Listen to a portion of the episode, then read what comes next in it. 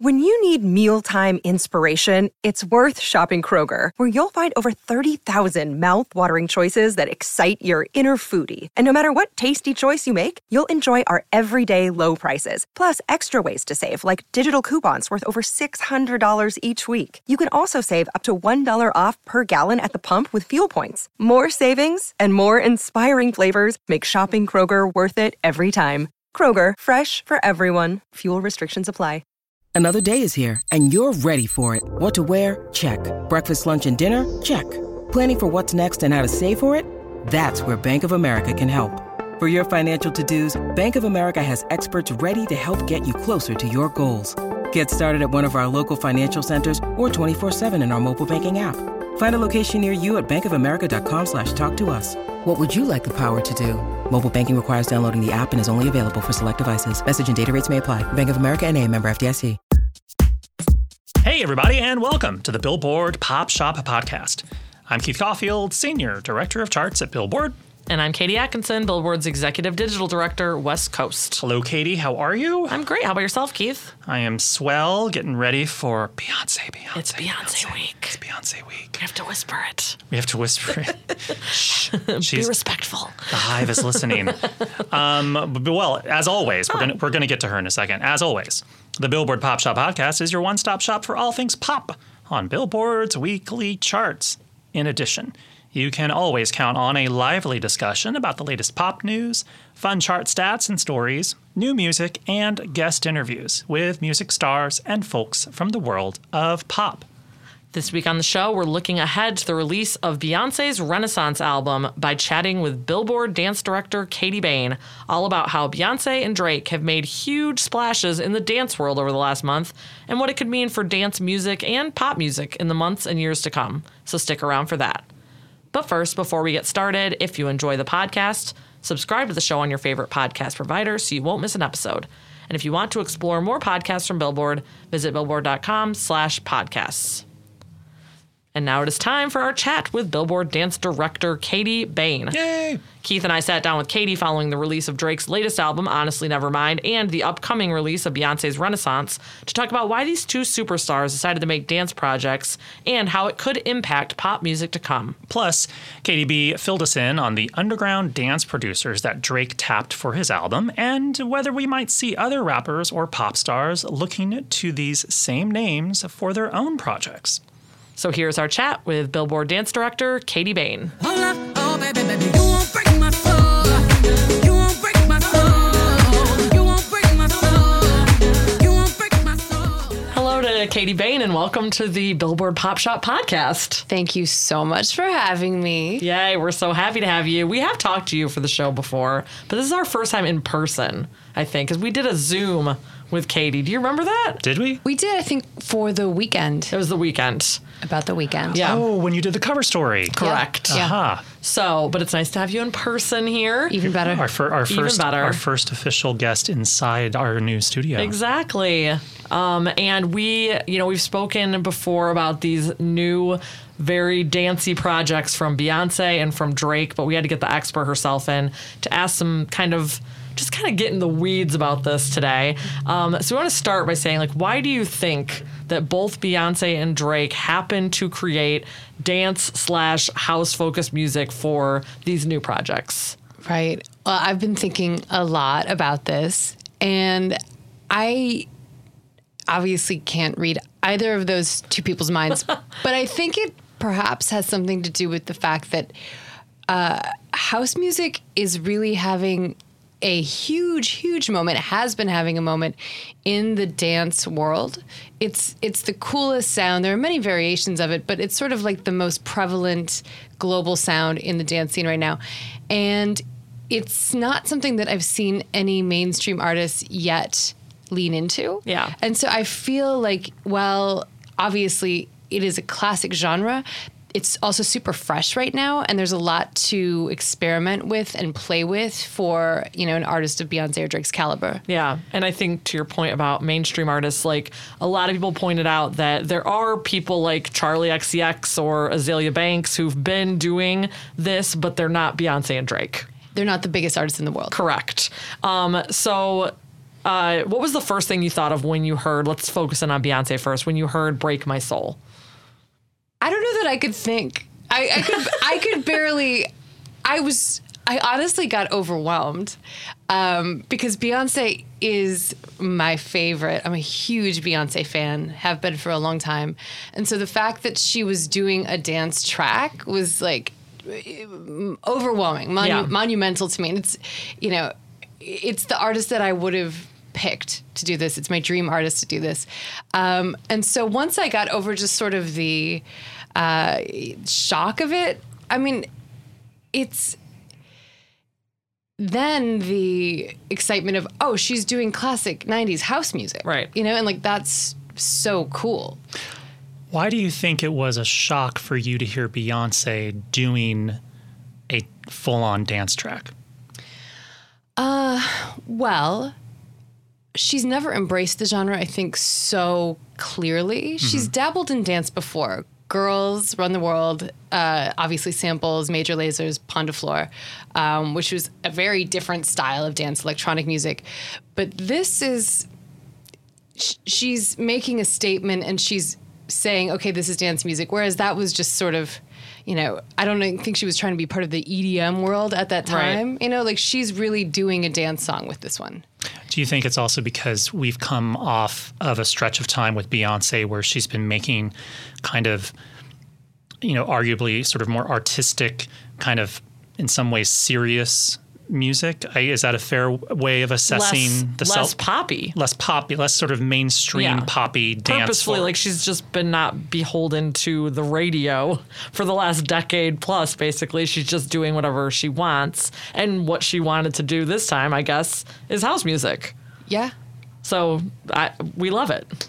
We, We're we're here for it. we definitely love it. And I think also so intrigued Yeah. by what's to come. Because I mean if the the Vogue images are any indication of, you know, what she has cooking beyond this, like it's gonna be full on. Yeah, I I hope it is. And we, um, we say that now, and then everything else we hear is like, nope, it's all acoustic folk music.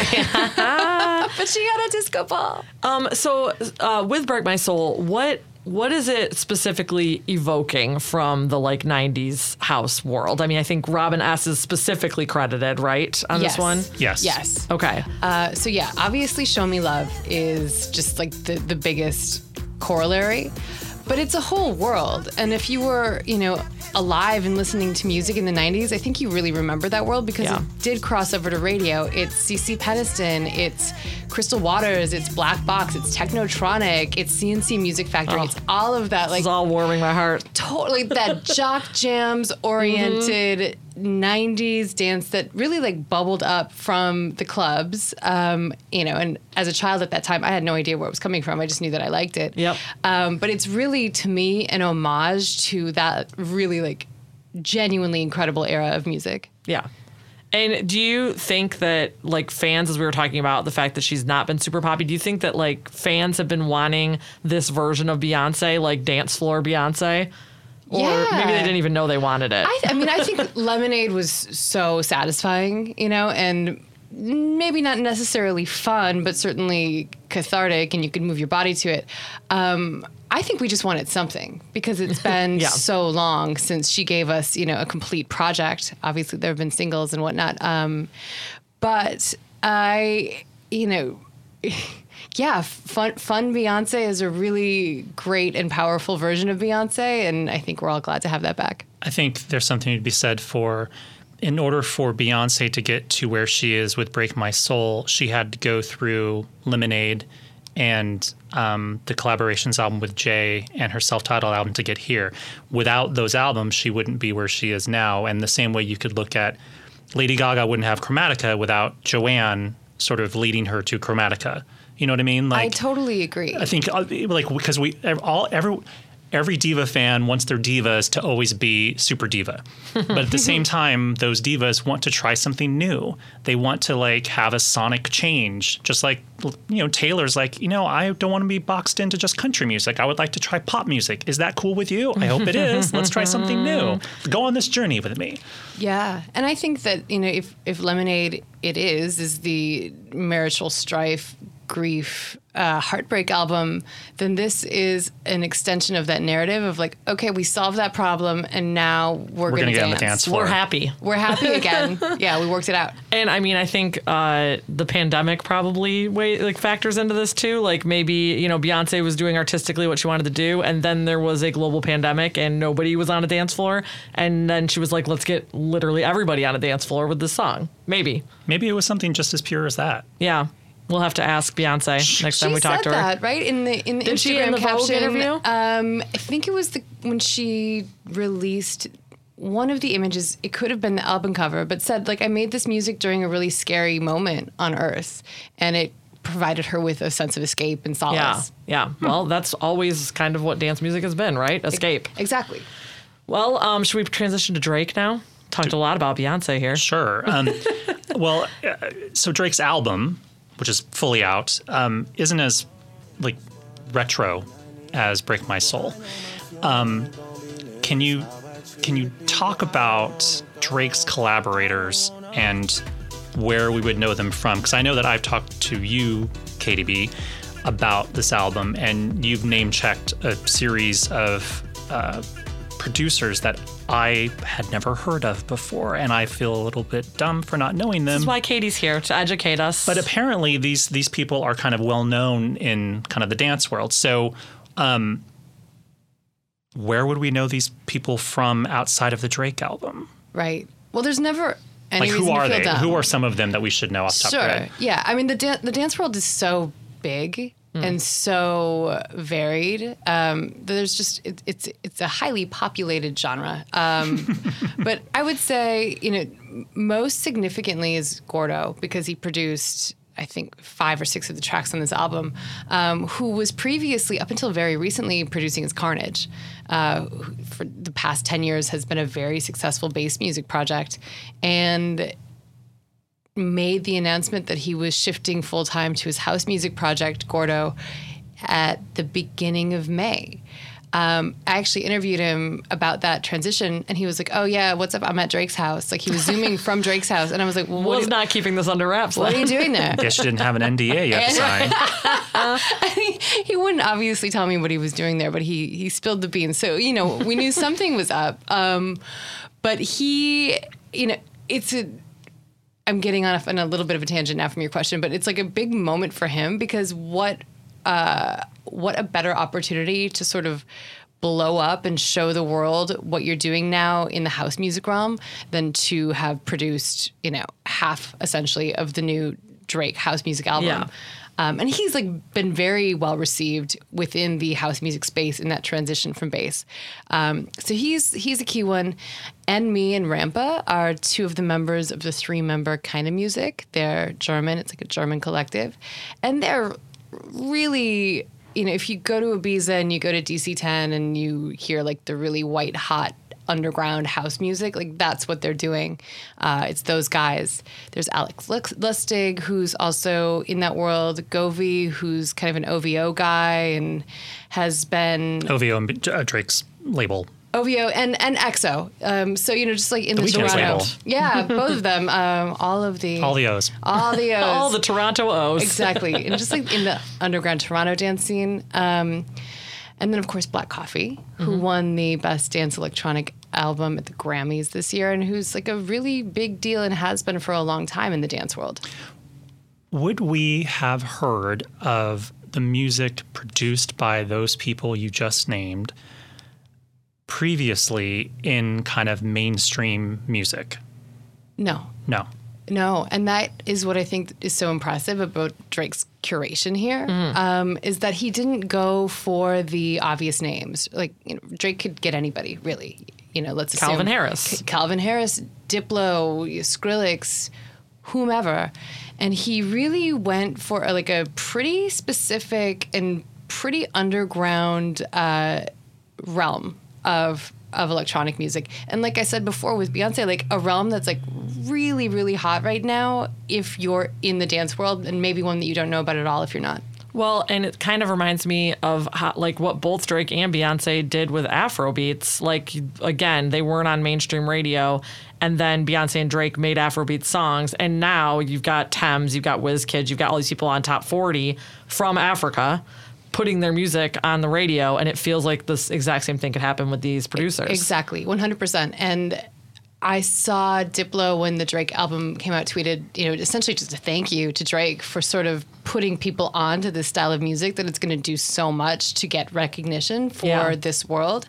And it, it reminds me of something I was interviewing Diplo, gosh, years ago, but he was saying like it's really tricky to try to get an artist like Black Coffee on the radio that he had been trying to do it and trying to figure out ways to do it and hadn't necessarily been successful in that. And you know, I don't say that you necessarily need Drake or Beyonce to do it, but like they're going to be able to do it more powerfully than anybody else. Yeah. And do you think that, you know, other people of Drake and Beyonce's caliber are going to be calling up these producers now and like, what can you do for me? I think it certainly isn't going to hurt. Right. You know, like I think that not that you want to necessarily assume they're going to be copycats, but Right. just if people like that sound, then yeah, they know who to call now. Yeah.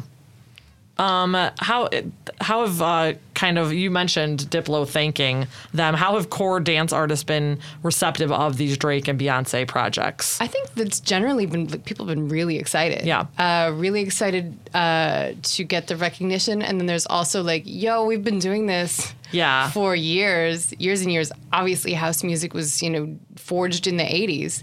Um, but I've seen vocalists and producers say like, if you need me, uh, I'm here. If you want to work with me, I'm here. Uh, you know, there's like always a little bit of a, uh, what's the word I want to use? Backlash. Mm, your, or your like they're being proprietary maybe Yeah, like about there's the a, there's a knee jerk reaction of just like yo this is ours Yeah. and when something crosses over in the mainstream like with the force and velocity that Beyonce and Drake are able to give it it kind of uh you know everyone has to like take a beat and really think like how do we feel about this Yeah. because yeah it's definitely like good for the scene in a commercial way but it puts a lot more eyes Yeah. on what's going on And um, I was talking to Keith about this earlier. Uh, we did a five burning questions about the Beyonce "Break My Soul" um, when it broke through the, to the top ten of the Hot 100. And one of the things I was looking at, you mentioned a lot of names, um, you know, CeCe Peniston, C+C Music Factory, all that. I also was looking at how that whole you know house early 90s thing kind of uh, morphed into the euro dance of like the early to mid 90s too like uh, LaBouche and The Click. Real and McCoy. Real Culture McCoy. Beat and Yes. Euro McCoy and all of those people. So do you kind of feel like not only could this lead to like house being on the radio, but maybe this new something else, like some other new dance renaissance that could come after it, kind of like opening the door for uh, you know another world. I think it definitely could. And I'm really excited about that because um, obviously I feel like a lot of people associate dance music or what they know dance music to be is EDM and what crossed over in 2012, 13, 14, Right. 15, you know, Swedish House Mafia, Calvin Harris, Avicii, like all of those big, big tracks that people know. And I feel like this could be a new crossover moment, sort of like reintroducing the world to what is current in dance music now. Um, and I and I sincerely hope that happens. Like I hope people hear this music and think like I could do this with it and I could do that with it mm-hmm. and you know play with it and create something that's that's new. Yeah. Do we have superstars that we would like to see play in this world post Beyonce and Drake? That w- that would actually be like a left turn for them. Yeah. Right. Well, I should say like pop stars, people who are pop stars right now who maybe have I mean like for instance, I think I mentioned Ariana Grande. Mm-hmm. That's a name that, you know, she clearly has worked with Zedd and done dance things before, but like what if she makes a house song all of a sudden? I don't know. Seems like it would fit. Yeah, but I it, Is it, that not enough of a left turn? no, I don't think it is, and I, I wonder why that is. Like I think, I think we we the collective we music listeners put framework and boundaries around certain mm-hmm. artists if they aren't a conventional pop artist because a pop artist is supposed to do lots of different things. Like Mm-hmm. it, would I reference Madonna, but it would not be surprising for Madonna to do something a little bit weird because she's always done that. But Drake, it is. But Drake, it is, yeah. and it, it, in a way, it was weird when Drake started like singing on because like he started off as like a rapper, but he also kind of sang at the same time. Yeah. This new album, he barely raps. Right. But that's not unusual at this point for No. Drake. Or for hip hop, Post Malone, etc. Right, Because because because we've they've laid the groundwork, Yeah. and I think we put this. I'm not answering Katie's question, but I think Hmm. if if we're looking for artists that would be surprising, you have to think of people who have a lot of sort of boundaries and struct like things around them Mm-hmm. where like we have all these notions about what they're supposed to be doing. Mm-hmm. So to me, it'd be like, um, okay, so that would be like Reba McEntire, Alan Jackson, like like because Right. if, if Lady Gaga did this, it would not be surprising. Right. No. Right, and Rih- Rihanna's done it really. Yeah. like Rihanna had some of the biggest hits of the era with Calvin Harris. Yeah. Um, yeah, I mean, and Beyonce really truly would have been my number one choice. Yeah. So I'm trying to think beyond that, and like Lizzo. I mean, Yeah. for her to do like a piano she house just, track, she's got a disco hit right now, basically. Yeah, so she's already been there, done that. Who could it be? But you're right. You're right about like saying, and I mean the the response to uh, the Drake album is like proves your point. Like it, there's a weird like half backlash, half excitement for that album. It's it's like down the middle mixed. People who like Drake the rapper and want him to make a you know like a trap song or something. This is not. They're not going to be happy. Do we think, KDB, that there is some weird kind of I, I don't know how to frame it exactly, but because Drake is a man in hip hop, is it therefore more jarring for his fans and people in general to have to accept him doing something that is not hip hop and not hard? Or am I misreading it? Because it's just like, oh, it's dance music, it's house music. It's like, yeah, that's not your world. Like rappers don't do that. Like you should stay in your lane. Like, is there some of that happening too? Mm-hmm. Yeah, I think that there's something to that. Um, that If there just- not we can just delete this part out. No, it's well, he's he's entered a very different world, and it's a world that, uh, gosh, is I don't know what word to use besides softer. You know, like you Mm-hmm. could hear it in his vocals. He's not rapping. He's he's like you said. He's mostly singing. Like it's It's pretty emo too, it's, honestly. it's pretty emo. And Drake has done emo mean, he's before. all- he he's done emo. soft. Like just hold on, we're going home. Is like super That- soft. when I heard this album, I, and I think I said this on the podcast a few weeks ago, I said passion fruit. I mean, to me, the whole album reminds me of passion fruit, which is one of my favorite Drake songs. Exactly. So Like, I love it. Drake does soft very well. Yes. And I'm I'm glad that he's leaned into that, but I can see why his rap fans uh, that are looking for something harder and I, I don't want to gender this but like something that they perceive as perhaps more masculine. Right. Uh, you know, that they're not going to be satisfied by what's going on here. No, then that- they then they I'm- make Jimmy Cooks number one, Yeah. exactly. only And that's rap what's so feature. interesting. Yeah. You know, like that that's the number one from this album and it's like really the outlier. Yeah. So maybe then the surprising left turn would be like think of like the kind of hard sort of hip hop person or hard rock person that has never kind of ventured into Mm. We don't have a hard rock person right now. no like if if if Måneskin doing a house song. if if Jay Z were if, Yeah, they're good, like, is- actually. Is, like is Jay Z going to turn up on Beyonce's album on a house track I, on that a would disco be. track? I would love that. I would love that. Now Jay Z has obviously flirted with you know dance and when he does his collaborations. I'm not I'm not intimately familiar with Jay Z's. Well, he's been on very poppy songs, Right. "Crazy Right. in Love," obviously, uh, even "Umbrella." But if, I mean, but if Yeah. Jay Z did a Drake like album, that would be a surprise. Yes. But now Jay Z probably wouldn't do that because then it would look like everyone is copying Drake. because his wife already did it too. Right. now anyone who does. if there's someone who cannot, it's Jay Z. but but maybe that maybe that is like now now maybe everyone's going to be like, well, I don't want to do this exact same thing because Drake's already done it. Right. Ex- exactly. So it's going to be an interesting follow up. And I think it's what you were saying, Katie, of just maybe the integration of this sort of uh, crew of producers more into like the mainstream pop and hip hop worlds. kind kind of like Afrobeats. I mean, Right. it took like six, seven, eight years for like Drake doing an Afrobeat song to it becoming actual African artists making like lead, like being the lead artist on top 40 songs. But it happened. So maybe we'll be talking about Gordo's hit single in in six, seven years. I don't know. I hope I hope so. That'd be awesome. It feels like though I was telling KDB earlier about like well remember back in the 90s when um, kind of Chemical Brothers, Prodigy, that kind of group kind of broke through. They weren't um, they weren't diluted. It was just their music that was breaking through on MTV in America, and they became popular that way. But they were still kind of underground. But but some of those people and some of that ilk be, started to work with mainstream pop artists. I name checked Madonna because she worked with William Orbit is not the Chemical oh. Brothers, I realize. But once William Orbit did Ray of Light and worked with her on that album, William Orbit then started to get entree into working with other people. And he then produced for lots of other folks. And maybe that's what will happen, as Yeah. you said, Katie, like with these artists. It's like, well, maybe they won't do the exact same sound, but now new talent has been discovered by other artists that maybe didn't even know they existed. Right. Which is maybe even a better scenario because it then potentially creates just like a an overall expansion of the way music sounds. Like Yeah. it's just a new influence. Yeah.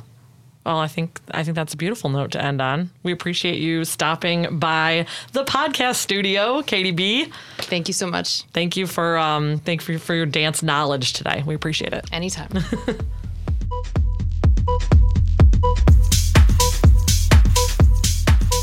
you to my fellow Katie for taking the time to educate us on the world of dance. I think we have lots of great music to look forward to, including maybe this Friday. Who knows?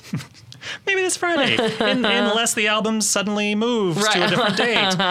Um, I love having all the Katies on the show. Yes, all the Katies. It's a Katie all the fiesta. Katies all the time. Well, now it's time for the chart stat of the week. Oh, I got a live one here.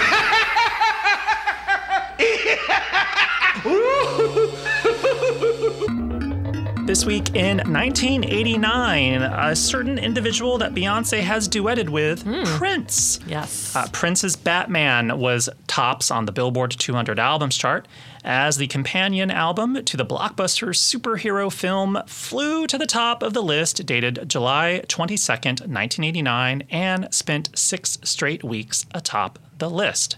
The album, Prince's third number one, was led by the mashup style single Bat Dance, which pieced together bits of dialogue from the movie as spoken by its stars Michael Keaton, Jack Nicholson, and Kim Basinger, alongside Prince's own new original lyrics and music. It was then uh, a, a wonderfully weird single, and it was also a number one hit, reaching the top of the Billboard Hot 100 Songs chart on August 5th, 1989. A and it crazy was- number one. It was his fourth number one, by the way. It is a crazy number one. It was a crazy number one then, and I think anyone listening to it now would also think it's a crazy number one. But I'll never forget that that's one of his number ones because we've talked about it before on this podcast. Um, well, the, the Batman album actually generated two more Hot 100 hits in Party Man and The Arms of Orion, and the latter is a duet with Sheena Easton. Sheena had also uh, worked with Prince uh, previously, and uh, she provided the female vocal you heard on the number two hit, You Got the Look, in 1987, though she was not given artist credit for that, and I will forever hold on to that and think that that was uh, an unjust non credit. All right, so there you have it. This week in 1989, Prince perched atop the Billboard 200 albums chart with his soundtrack to Batman.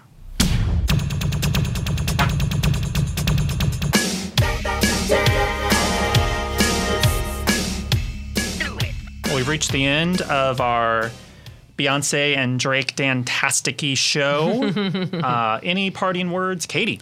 I feel like we talked about a lot of fun 90s dance music with Katie B. So I feel like we should go out on, you know, Oh wow! some like- CeCe Peniston or some, you know, like, Culture Beat or uh, La Bouche. Well, Okay, so did you want like Culture Beat's Mr. Vain? Did you want Be My Lover from LaBouche or did you want Finally from CeCe Peniston? I'm choosing Be My Lover. Be My Lover. So wanna good. Be My Lover. All right, we'll do that. See you guys next time. Bye. Wanna be my